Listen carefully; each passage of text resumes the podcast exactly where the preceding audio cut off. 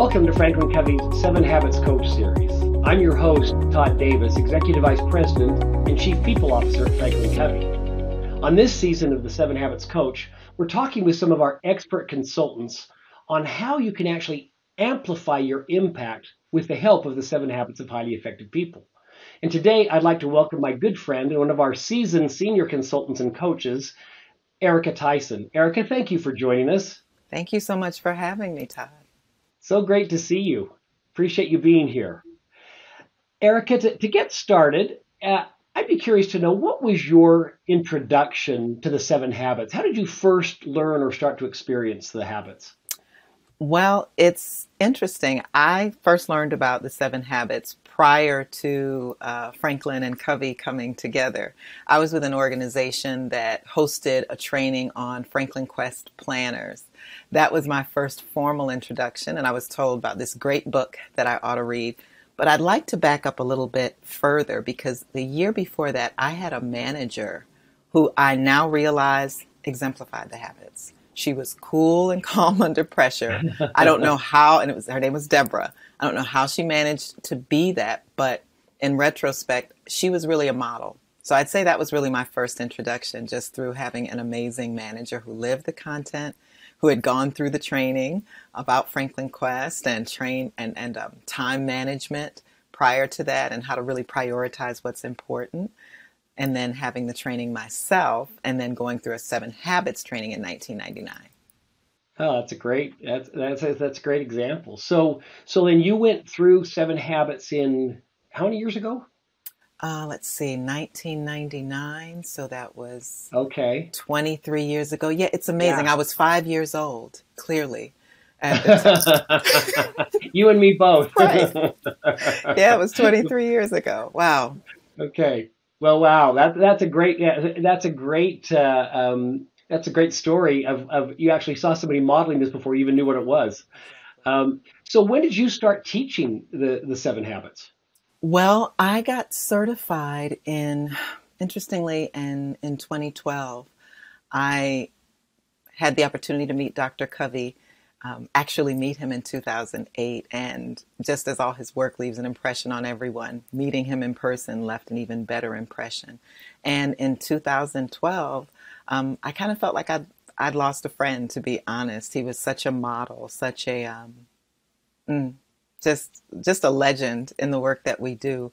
So I talked to the leadership and human resources in my company and I got certified just so I could do my part to carry forward the legacy of of what he gave us. Um, so in t- 2012, and that was Seven Habits 3.0, I believe, at that okay. point. Mm-hmm. Okay, that's a lot. Well, that's a long time. You've got you've had a lot of uh, reps, as we call them, in teaching. Yeah, absolutely. So Uh, lots of experience with that. Well, thank you for that for that background. Today we want to talk specifically about habit four. And as you mentioned, Dr. Covey, I too had the the privilege of not only meeting with him but working with him for several years prior to his passing. And and while he always claimed he was never perfect at any of the habits, I saw many times him being such a model of habit four, think win win. And so as, as we talk about habit four, well, where do you want to start with that? I'd love to, we'd love to hear what would you say are maybe some of the most important points or principles made in habit four we may have people watching this that aren't familiar with the habits at all or people like yourself who have you know read about them and known them for many years but what what do you think are some of the major takeaways of habit four Oh, okay. Well, I'll try to confine this to less than an hour because you know, habit four is so rich. So, just a little bit of context. Habit four is the very first habit in what we call the public victory. Habits one, two, and three are the private victory, the victory over self. That's where we really fortify our character. We take responsibility for our lives. We have a vision for that life. And then we prioritize and put our energies, we put our money where our mouth is. We put our energies and our focus there. And that makes us what I like to say trustable. So the private victory habits one through three set us up then to look at how do we build trusting relationships, and engage with others in an interdependent manner. And think win win, it's the mindset. It's it's the gateway to being able to have those highest level of relationships. So I like to start with habit four, um, talking a bit about the mindset. the abundance mindset that we come into this uh, public victory with. Without that mindset, any of our efforts to demonstrate skills of the public victory or hope for any of those results are going to ring hollow. Do we really believe there is enough abundance? Do we really believe there's enough love, credit, um, opportunities? Just do we believe that the light shines on all of us enough? Or do we view things in more of a win lose or a lose win or just a lose lose type of approach? So I think the abundance mindset is, is where we begin. Also, looking at the trust level in our relationships with others. In order for us to win the public victory and to um, really be able to listen effectively and build solid relationships. It starts with how we're building trust. Do we do those actions that raise the level of trust or deplete it in relationships? So it's kind of a two two for one answer. I'd say the abundance mindset, but also how how are we doing with building the trust and if necessary repairing the trust in those relationships is where we start habit four. Okay, I mean, that makes makes a lot of sense. Do you have any advice for how someone would get to having an what you call an abundant mindset. How do we how do we get there if we uh, you know if we're if we're not there? Yeah. if I'm thinking if I'm thinking, well, gosh, why did she get all the credit? I I worked on that project too. How do mm-hmm. I how do I get to an abundance mindset? Uh, well, first thing I'd say is uh, apply it to yourself. So be gentle.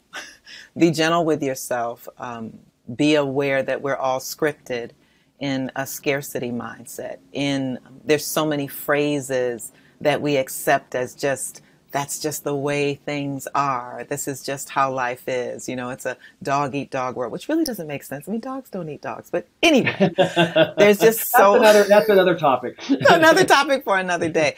But that, along with so many other messages that we have that tell us to compare, to compete, that everyone isn't going to be happy, and, and it's unrealistic to think that we can actually all win. Those messages are ingrained. So be gentle with yourself first and recognize. We lean back on our first three habits. So we get self aware from habit one and we step back. We examine our paradigms and say, what, what am I believing to be true?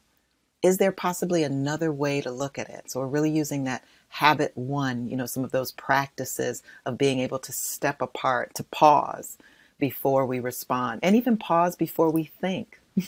Sometimes mm-hmm. we need to think before we think, and we don't have to believe everything that we think.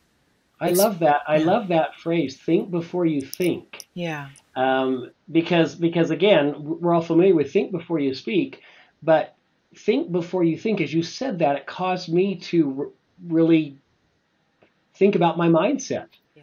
And Todd, wait a minute, how are you framing this in your mind? Step back from your current thinking and, and think before you think. That's a great that's a great pointer. Thank you. So, uh, what other what other suggestions if if you I'm sure you I've worked with people who have maybe a win lose or a lose win mindset. Um, besides this, think before you think and being gentle with yourself. What else would you suggest?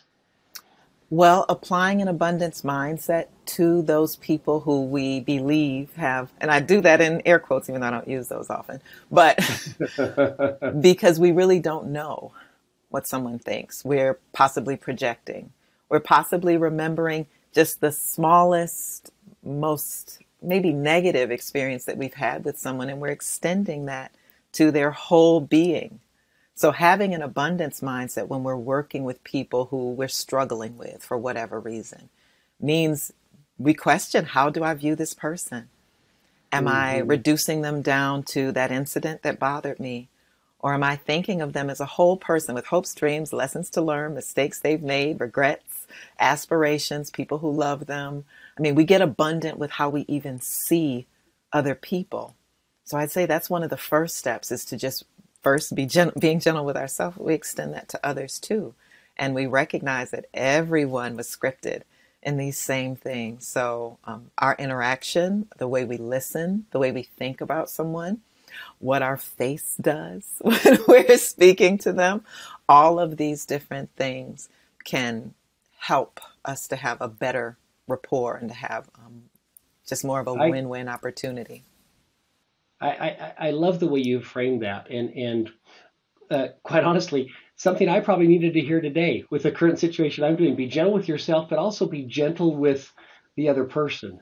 Makes makes a ton of sense, and it's a great way to get to this win-win mindset. So, so taking these points into consideration, these brilliant points that you've made, how could someone use habit four, think win-win, to really amplify magnify their their impact, the impact they're having in their organization, in their team, in, in areas of their personal life. How could someone really use that? Maybe you have maybe you have some examples.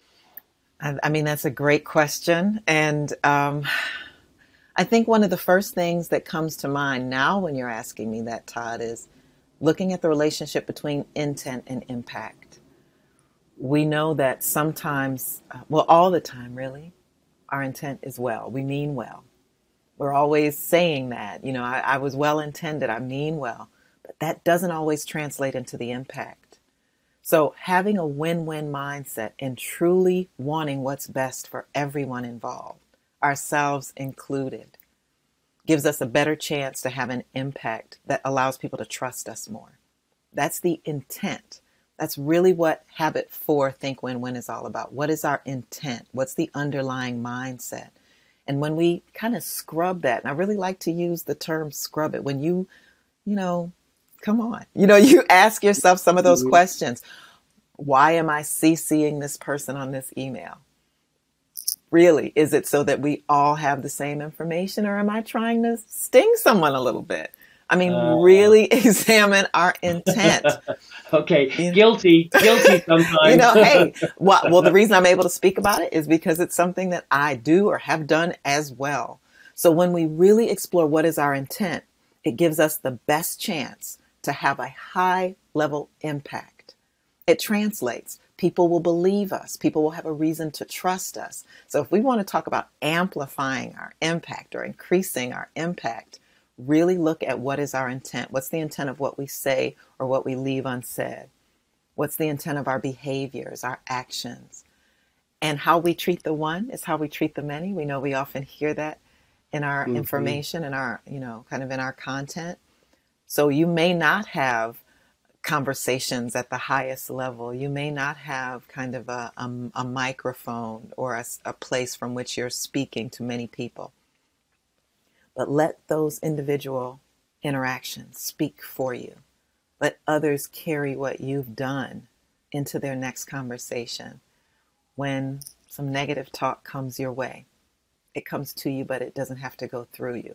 Let it stop with you so that people will know hey, when I'm in this person's presence, they didn't talk about the others who weren't around. So I can feel yeah. sure that they won't talk about me in that way when I'm not around. This is how we grow that influence and kind of that, that circle of influence as well as our impact this this takes i'm asking but this seems to take a lot of discipline a lot of focus to, oh, to keep yes. your head in this in this space oh, correct? oh yes. Oh you know i should have said this at the beginning. Everything i'm saying is difficult.